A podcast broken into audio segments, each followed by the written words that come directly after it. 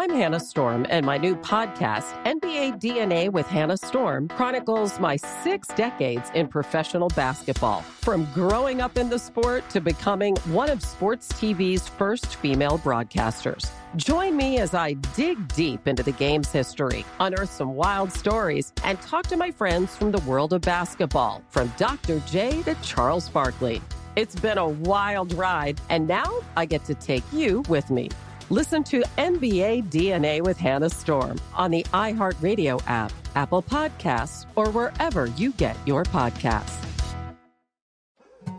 More Than a Movie is back with season two. I'm your host, Alex Fumero, and each week I'm going to talk to the people behind your favorite movies. From The Godfather, Andy Garcia. He has the smarts of Vito, the temper of Sonny, the warmth of Fredo, and the coldness of Michael to the legend behind La Bamba, Lou Diamond Phillips. When I walked in, I didn't think I had a shot at Richie because John Stamos's picture was already up on the wall. Listen to More Than a Movie on the iHeartRadio app, Apple Podcasts, or wherever you get your podcasts.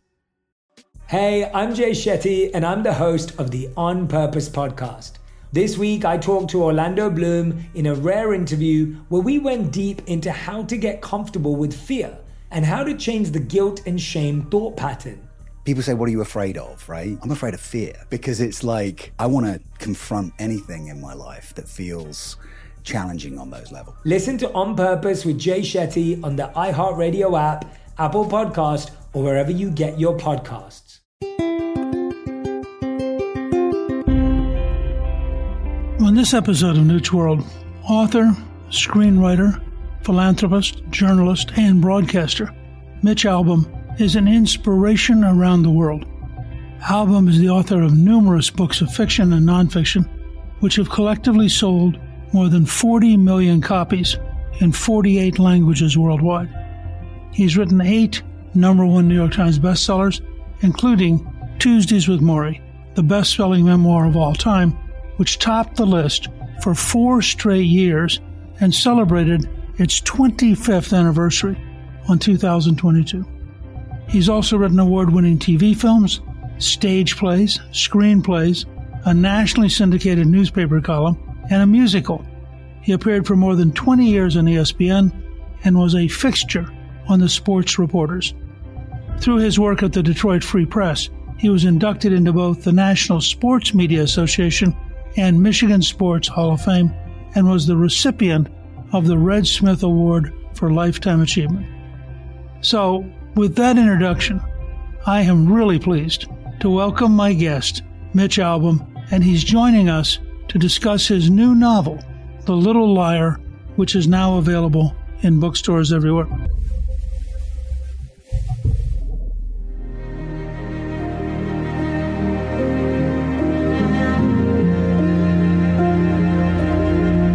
Mitch, welcome, and thank you for joining me on Newt's World.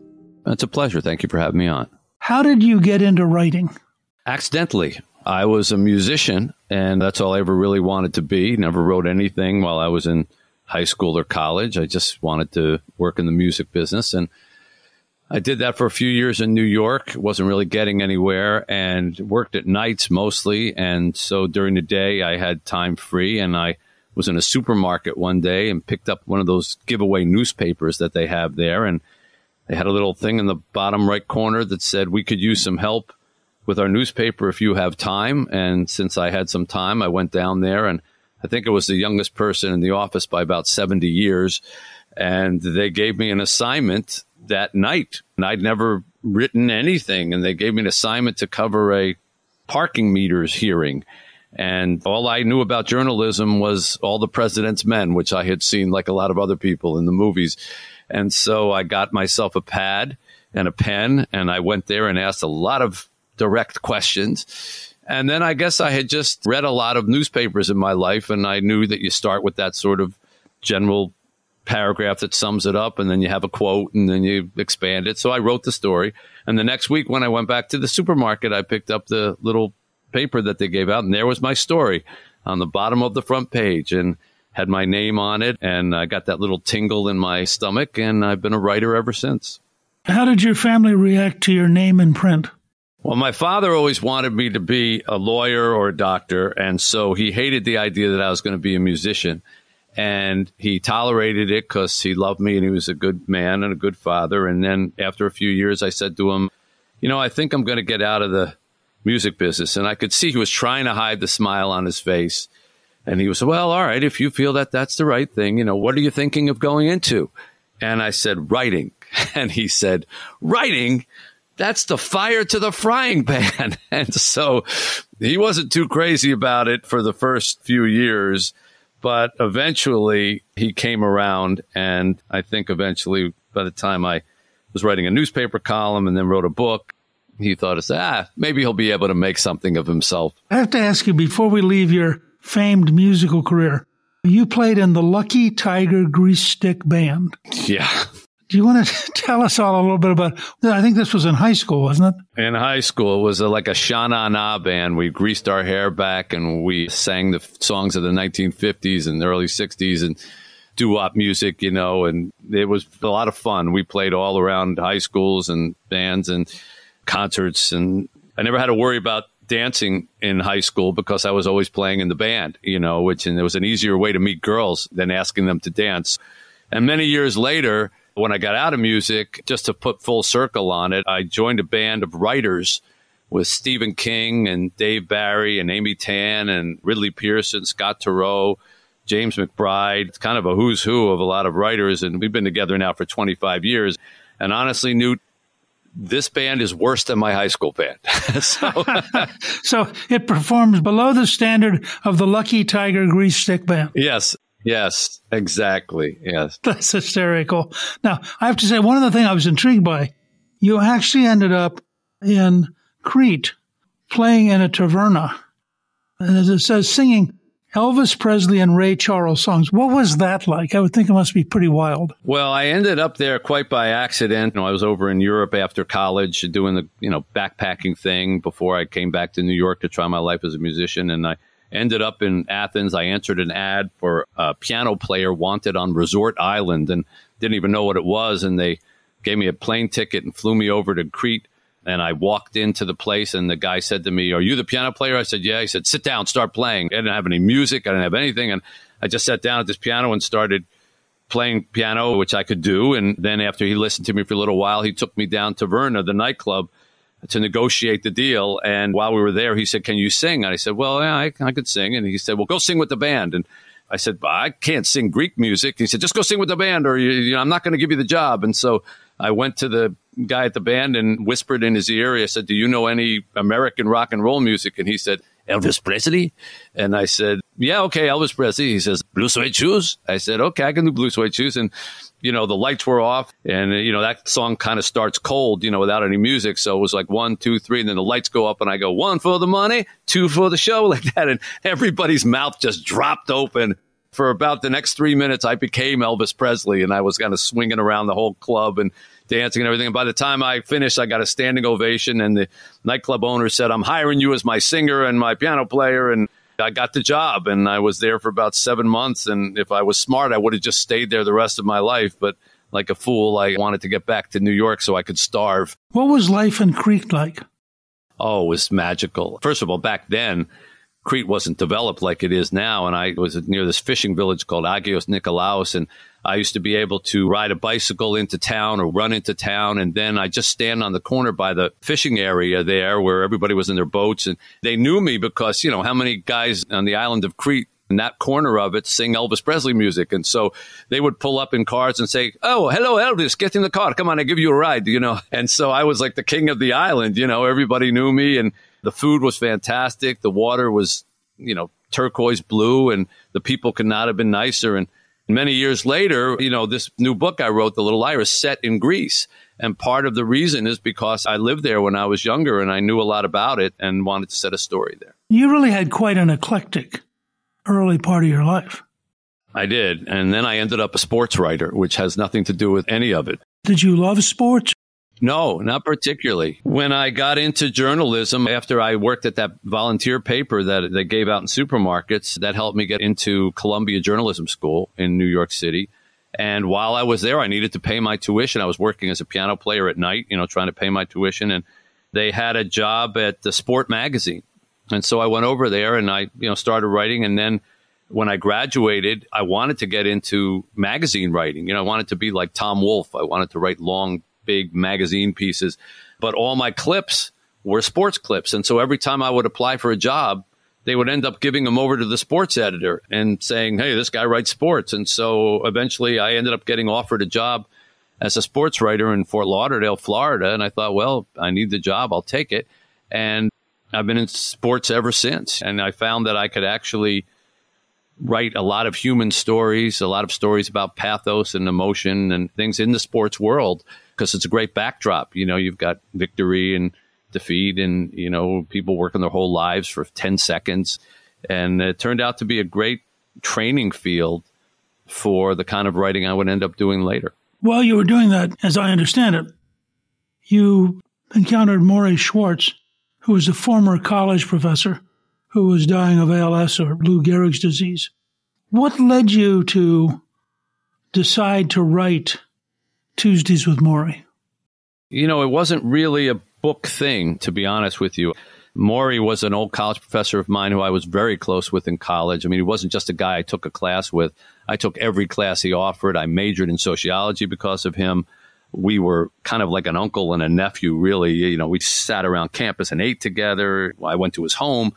And then when I graduated, you know, I promised I would stay in touch, and then I didn't. You know, became very self-absorbed and very ambitious, and working my way up the sports writing ladder, and I just sort of forgot about him. Shame on me. And then 16 years later, I saw him accidentally on Nightline with Ted Koppel talking about what it was like to die from Lou Gehrig's disease. That's the only way I found out that he was even sick. And so I was very embarrassed by that, and I called him up and figuring I would just make one call to ease my conscience. And one call led to a visit. I figured one visit would ease my conscience. And the first visit was so unbelievable. You know, he was so calm about dying and he was so content with how he had lived his life that when I flew home that night, I realized like he was 78 and dying and I was 37 and perfectly healthy. And he seemed more content with his life than I was. So I began to go back the next Tuesday, the next Tuesday, next Tuesday, and all the Tuesdays he had left in his life to try to find out what he knew about life that I didn't. And the book only came about as an accident because he told me one time that the thing he feared the most wasn't a disease and wasn't anything physical. It was that he was going to die and leave his family all this debt because he was in debt for all his medical bills for dying for two years. And so he said, I'm going to die twice. First time I die, and then on the other side of the grave, when I realize my family's going to have to sell their house and I'm going to be the cause of it. And so I only got the idea then to maybe write a book to help him pay his medical bills. And I privately went around to all these different publishers in New York trying to find somebody who was interested in it. And I said, I just need enough money to pay his bills. I think it's really interesting story. An old man talking to a young man about what's important in life right before he dies. And everybody said no. Everybody. Boring you're a sports writer. It's depressing. Nobody's going to want to read it. And I honestly, I would have given up Newt if it was for me because I had so many no's. But because it was for him, you know, I kept pushing and pushing until I found one publisher who was willing to publish it.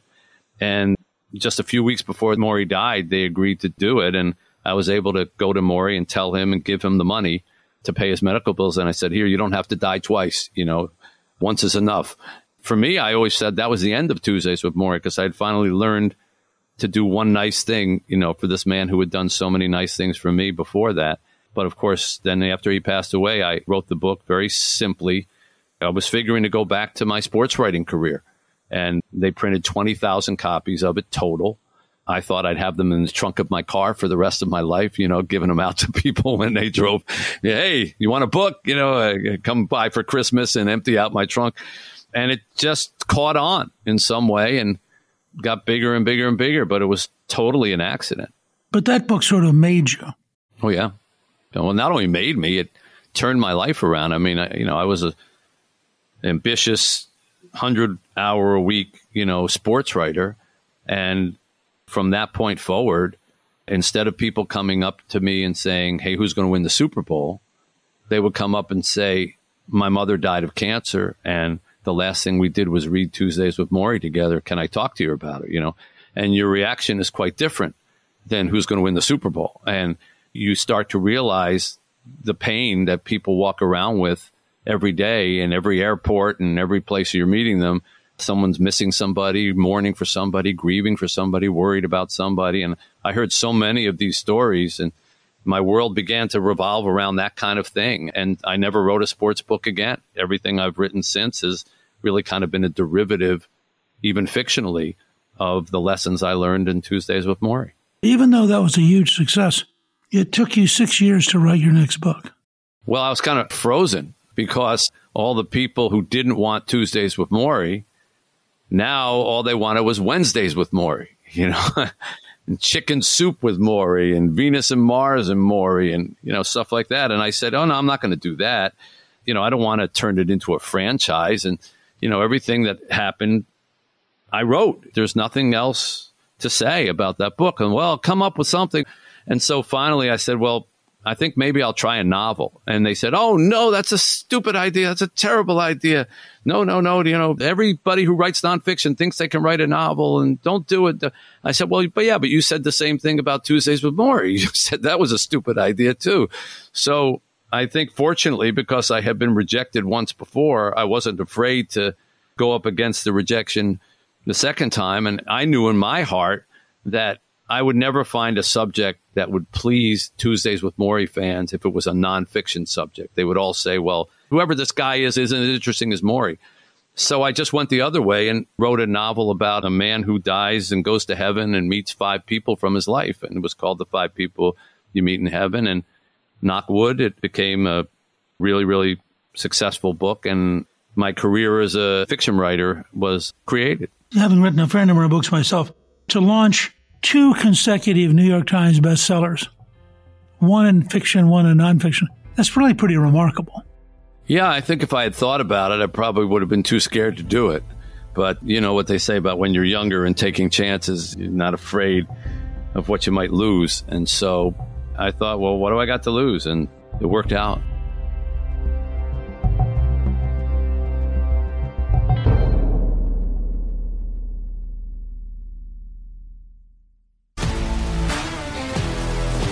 If you love sports and true crime, then there's a new podcast from executive producer Dan Patrick and hosted by me, Jay Harris, that you won't want to miss.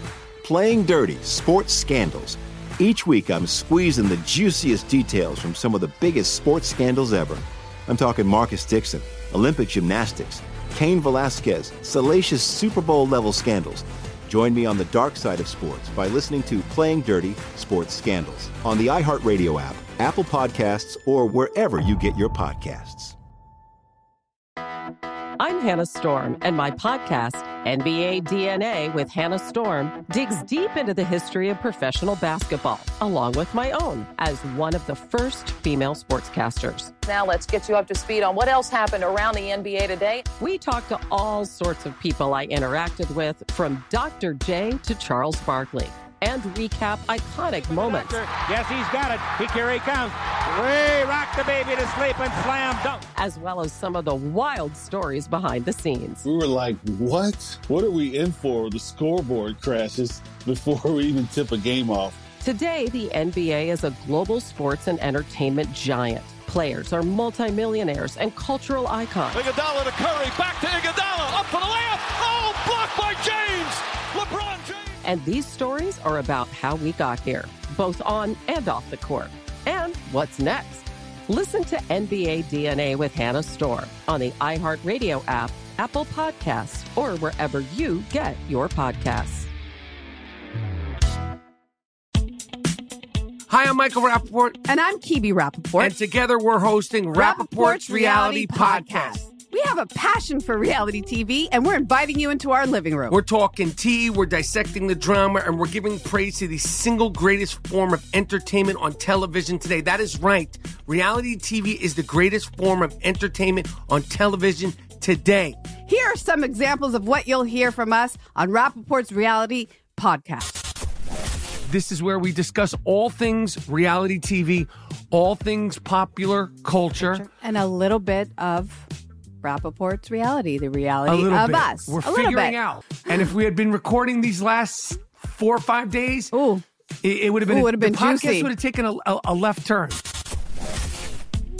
Listen to Rapaport's reality with me, Kibi Rapaport. And me, Michael Rapaport, on the iHeartRadio app, Apple Podcast, or wherever you get your podcast.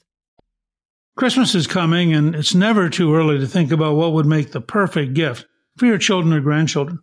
This Christmas, I recommend you order Ellis the Elephant seven book series and plush toy from our Gingrich 360 store. Ellis the Elephant teaches children lessons of America's founding and what makes our country exceptional. It's the perfect Christmas gift for little patriots. Order your seven book series and plush toy today by going to gingrich360.com slash store. That's gingrich360.com slash store.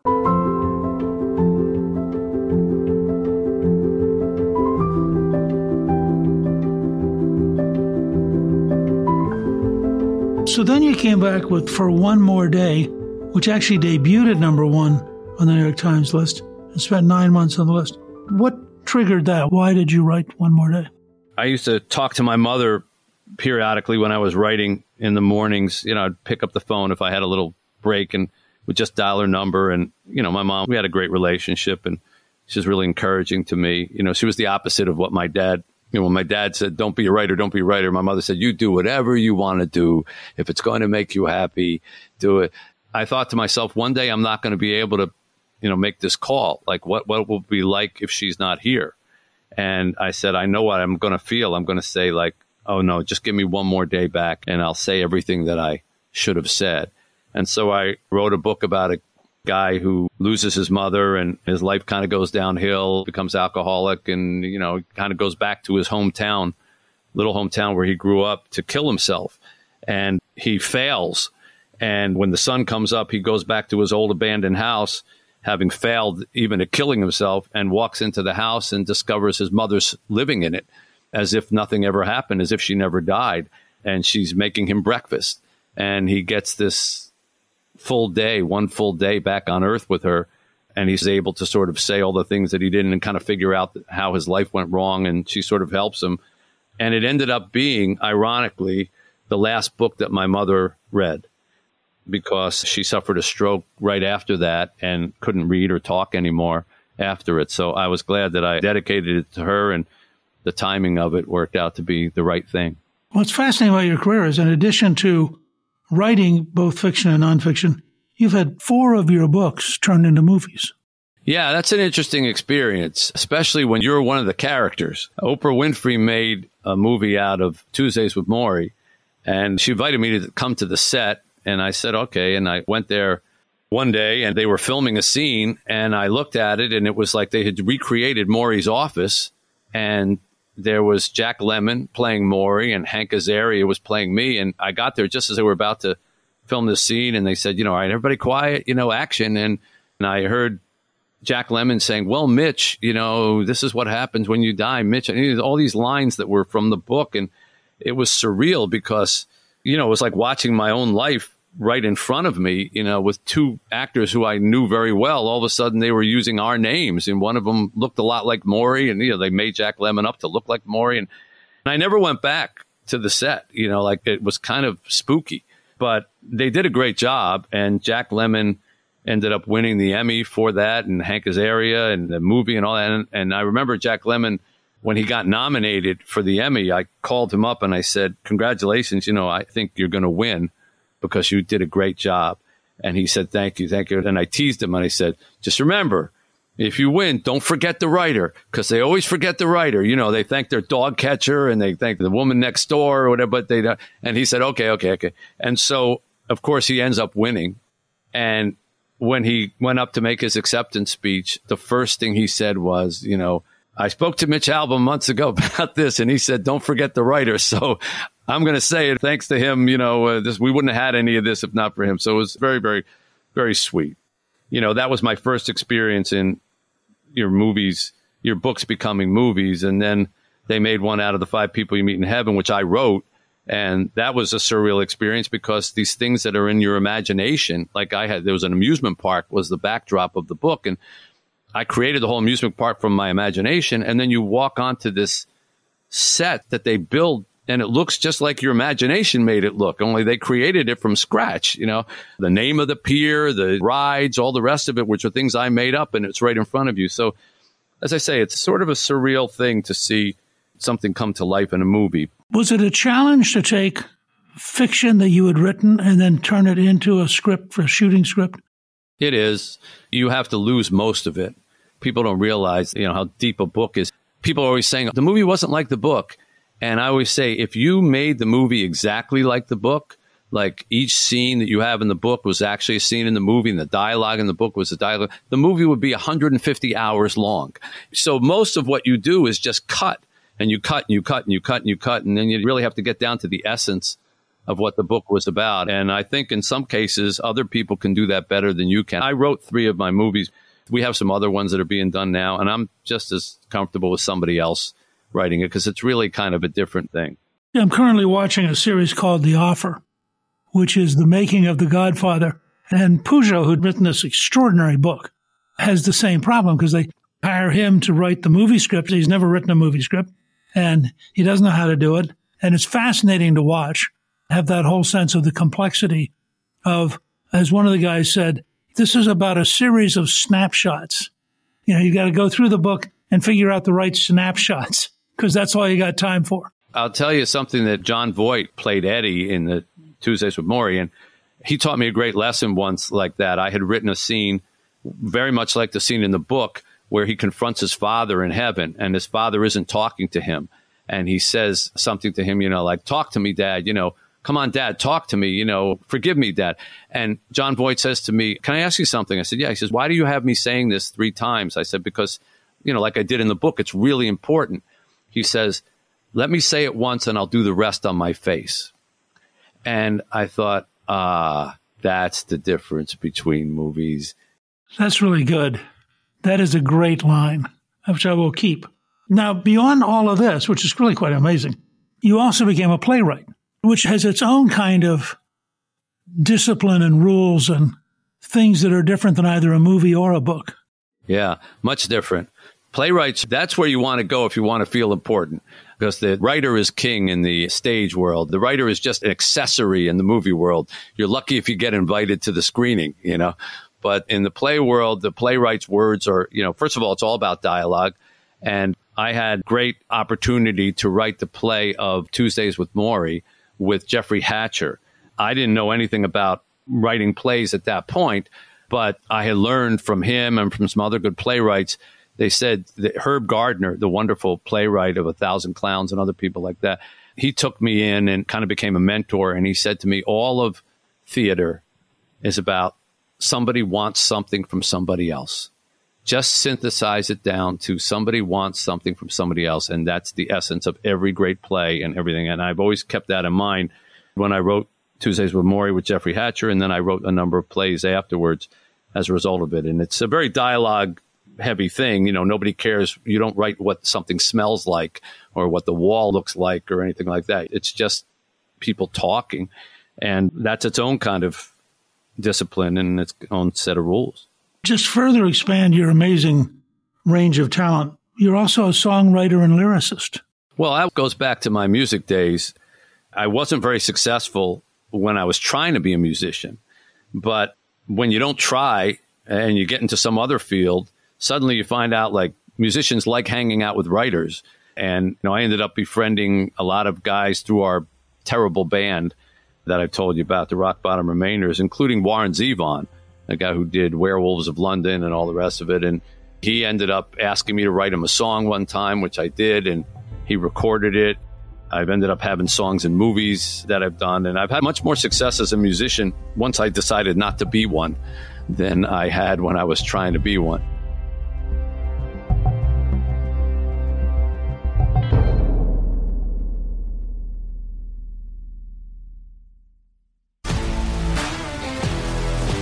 If you love sports and true crime, then there's a new podcast from executive producer Dan Patrick and hosted by me, Jay Harris, that you won't want to miss.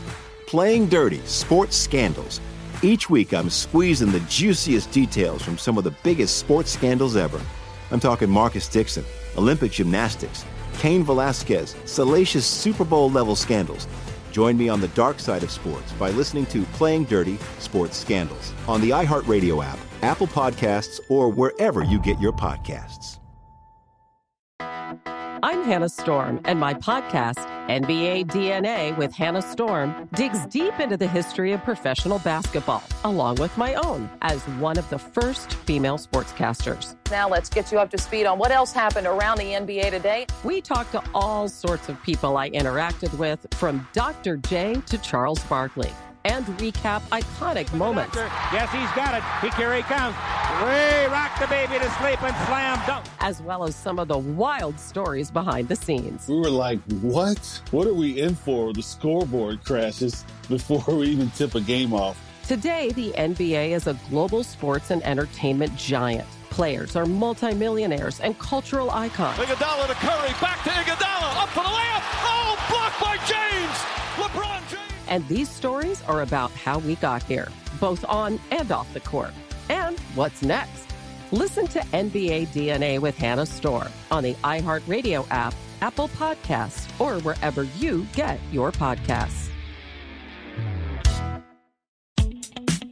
Hi, I'm Michael Rapaport. And I'm Kebe Rapaport. And together we're hosting Rapaport's, Rapaport's Reality, Reality Podcast. Podcast. We have a passion for reality TV, and we're inviting you into our living room. We're talking tea, we're dissecting the drama, and we're giving praise to the single greatest form of entertainment on television today. That is right. Reality TV is the greatest form of entertainment on television today. Here are some examples of what you'll hear from us on Rapaport's Reality Podcast. This is where we discuss all things reality TV, all things popular culture, and a little bit of Rapaport's reality, the reality of bit. us. We're a figuring bit. out. And if we had been recording these last four or five days, Ooh. it, it would have been, Ooh, would've been the podcast would have taken a, a, a left turn. Listen to Rapaport's reality with me, Kebe Rapaport. And me, Michael Rapaport, on the iHeartRadio app, Apple Podcast, or wherever you get your podcast.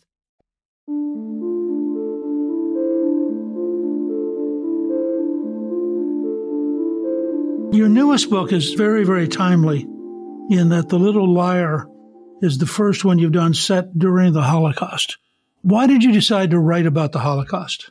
Well, I didn't really decide to write about the Holocaust. I wanted to write about truth. And the book is narrated by the voice of truth.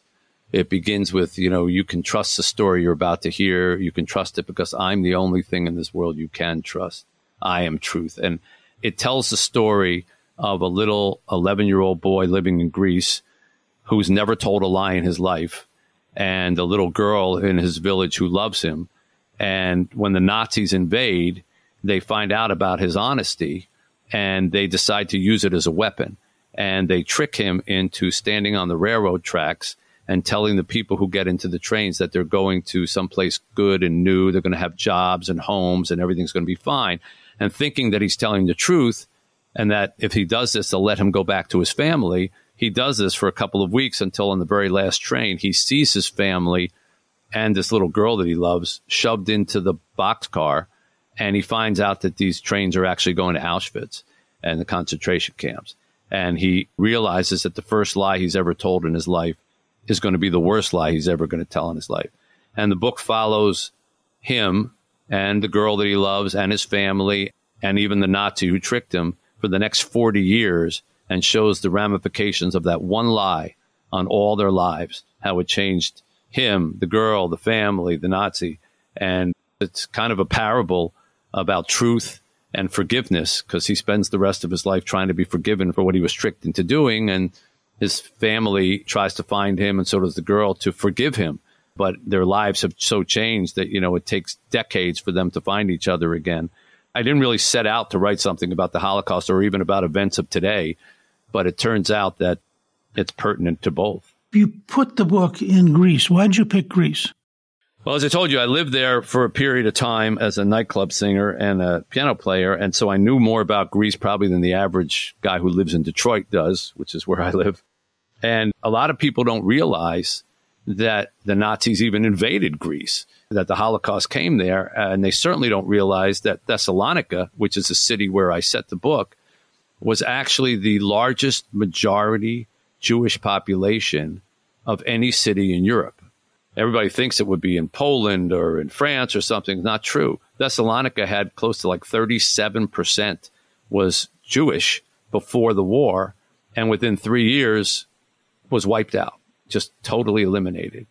And I thought if I can in 2023 tell a story about the Holocaust that people didn't know, it only goes to show you how vast and awful that event was and that there's still things that we need to be hearing about, even at a time when there's very few people left alive to be able to share those stories. It's amazing. And I think the way in which you have the whole story narrated by truth itself, it really does in some ways take you back to Tuesdays with Morrie and the whole notion of seeking a larger meaning and seeking something like truth and love, which transcends normal human behavior.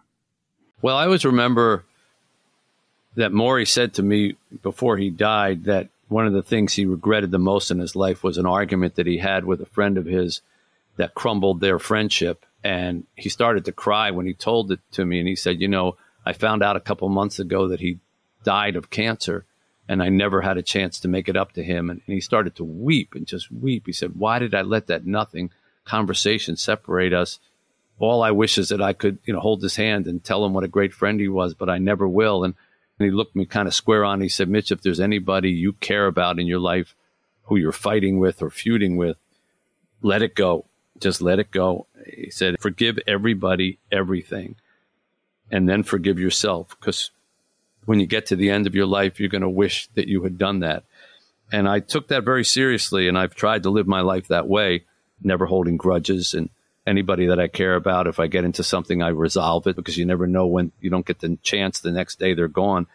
And so in The Little Liar, you know, forgiveness becomes a big part of the theme. And what is truth and what is forgiveness if not sort of seeking the truth of what happened and what went wrong? So in some ways, The Little Liar poses the question of, you know, what's the biggest lie you ever told and what would you do to be forgiven for that lie? In Alcoholics Anonymous, seeking reconciliation and forgiveness for the things you've done to hurt others is a very significant part of getting your act together and being able to live without addiction. So, in that sense, in The Little Liar, you've touched on a central core of human beings.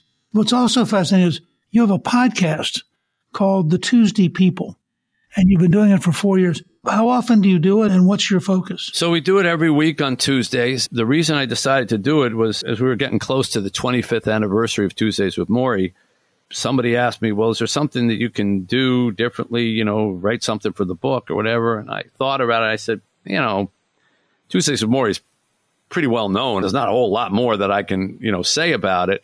But then I realized that I had all these tapes from my conversations with Morrie that I had never really shared with anybody. And so I thought about the audio medium and I thought, well, why don't I do a podcast where every week I share some of our conversations and we review those lessons, but as seen through the lens now, I'm a lot closer to Morrie's age than I am to mine back then.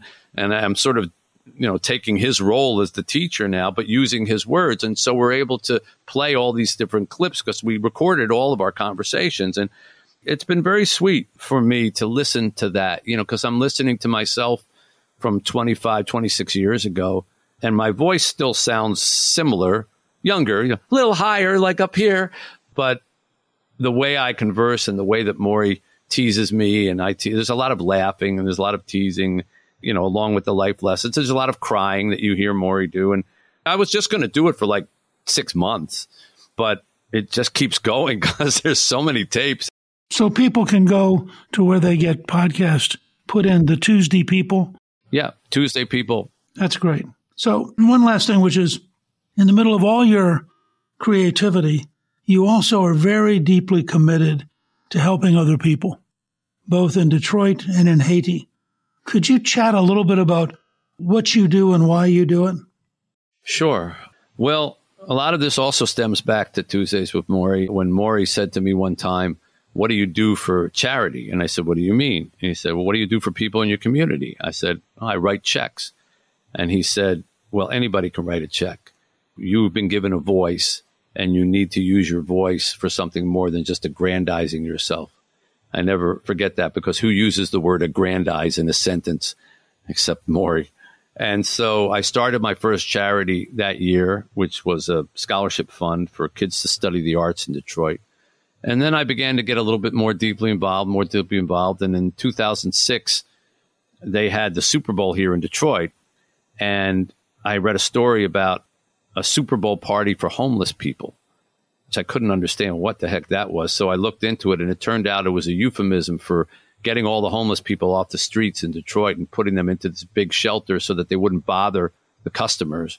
And then on Monday morning, right after the Super Bowl, they're going to kick them out back out into the street. And I thought this is just really cruel. And so I went down to a homeless shelter and spent the night there to write a story about what it was like to really need a shelter and how why you can't give that to people and then just take it away from them. And while I was in line at the shelter for the meal, this guy in front of me looks, turns around and looks me up and down. He says, "Aren't you Mitch Albom? I said, "Yeah." And then he looked me up and down again. He said, "So what happened to you?" And you know, I, first I laughed, and he was dead serious. Then I realized, well, yeah, I guess you know he probably never expected to be on this line either. So I was very taken with that. You know, like it was one of those moments that kind of stayed with me. And I wrote a column about it and I asked people to help give money to just keep the homeless in that shelter at least until April when it warmed up. So I was seeking $60,000. And within a week, I had $325,000 just from people sending in five and 10 and $20 donations. And so I had to do something with it. And so I looked into it and I formed this charity called Say Detroit, Super All Year Detroit instead of Super One Weekend. And it's grown from that in 2006 to it's now a multi million dollar operation that handles 10 different operations, all of which we've created here. Everything from infants to five days old up to senior citizens. We opened the first medical clinic for homeless children in America. It was here in Detroit. We operate that. We operate a rec center after school for 300 kids that has a digital learning center, a recording studio, football fields in the most dangerous neighborhood in Detroit. We even have a bicycle factory where we create jobs refurbishing or building bicycles that we then give out to people in Detroit because transportation here is such a challenge. So people can't get to work or can't get to school. And so we provide free bicycles. So I've done all that, and that's grown into something quite big. And I take my role in my hometown here of Detroit very seriously. And I think I've been blessed. A lot of people, most common question is, why do you stay in Detroit? Why do you stay in Detroit? I can't believe you live in Detroit. You know, why are you still there? I love it here, and I'm very proud of being from here. That's my involvement in Detroit. And in Haiti, I operate an orphanage in Haiti that I've been operating since 2010, and I'm there every month of my life for about seven to nine days of every month I spend there running the orphanage. And we have currently 65 children. We always have about 60, 65 children. And as they graduate, they get college scholarships. I've got 12 of them right now in university here in Michigan and one in medical school. Haiti is just a remarkable and sad place on many levels. It's the second poorest country on earth. It's the poorest here in the Western Hemisphere. It is lawless right now and without government. We have to take armored cars just to get to the orphanage from the airport and have bodyguards with us. This is a topic I'm very fascinated by. We have been in Haiti off and on since 1923. And we haven't been able to fix it. It's a human tragedy.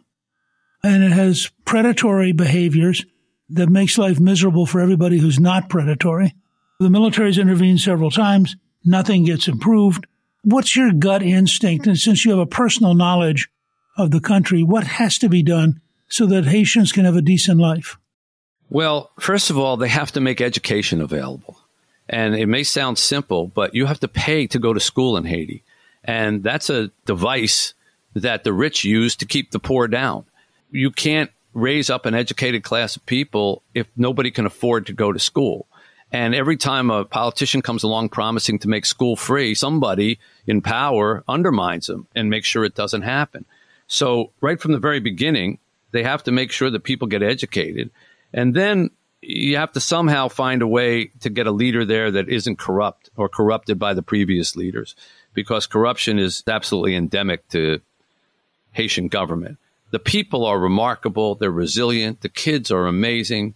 We have children who have been abandoned, left under trees to die, you know, left in holes in the ground and muddy fields, no birth certificates, no record of who they are. We have to give them names and make up birthdays.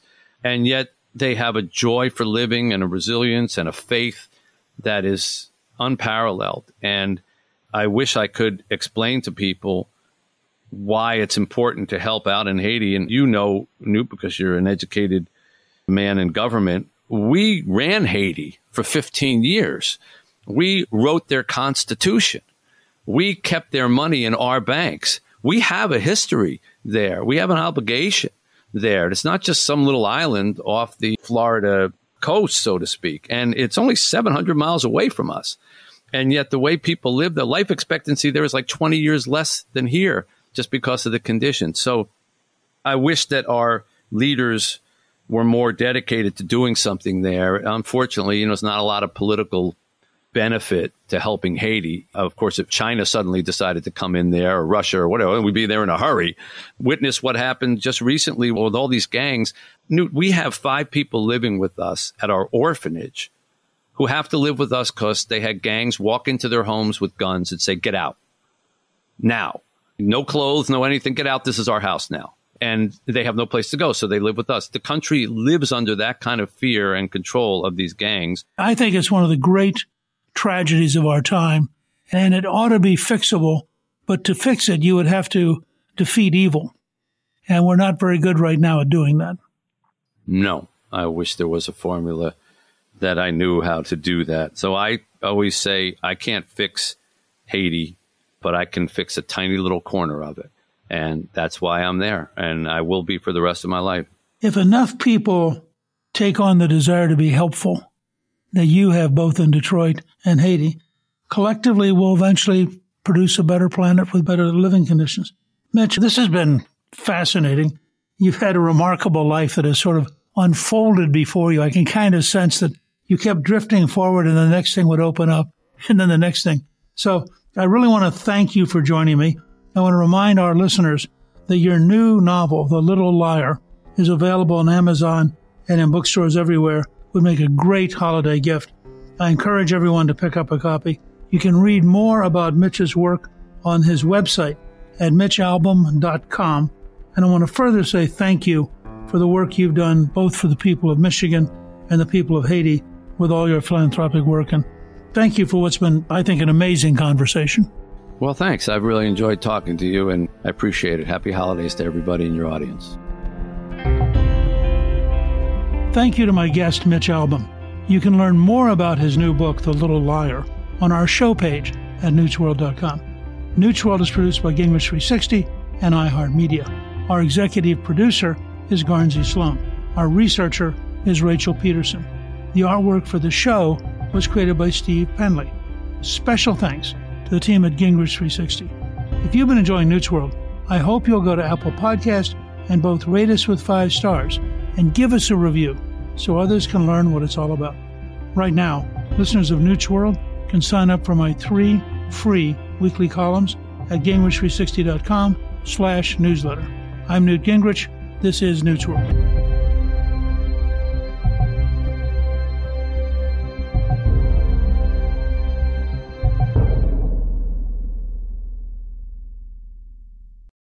Hannah Storm, and my new podcast, NBA DNA with Hannah Storm, chronicles my six decades in professional basketball. From growing up in the sport to becoming one of sports TV's first female broadcasters. Join me as I dig deep into the game's history, unearth some wild stories, and talk to my friends from the world of basketball, from Dr. J to Charles Barkley.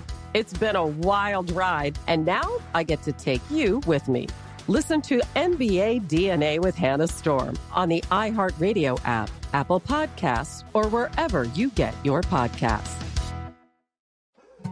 More Than a Movie is back with season two. I'm your host, Alex Fumero, and each week I'm going to talk to the people behind your favorite movies. From The Godfather, Andy Garcia. He has the smarts of Vito, the temper of Sonny, the warmth of Fredo, and the coldness of Michael to the legend behind La Bamba, Lou Diamond Phillips. When I walked in, I didn't think I had a shot at Richie because John Stamos' picture was already up on the wall. Listen to More Than a Movie on the iHeartRadio app, Apple Podcasts, or wherever you get your podcasts. Hey, I'm Jay Shetty, and I'm the host of the On Purpose podcast. This week, I talked to Orlando Bloom in a rare interview where we went deep into how to get comfortable with fear and how to change the guilt and shame thought pattern. People say, What are you afraid of? Right? I'm afraid of fear because it's like I want to confront anything in my life that feels challenging on those levels. Listen to On Purpose with Jay Shetty on the iHeartRadio app, Apple Podcast, or wherever you get your podcasts.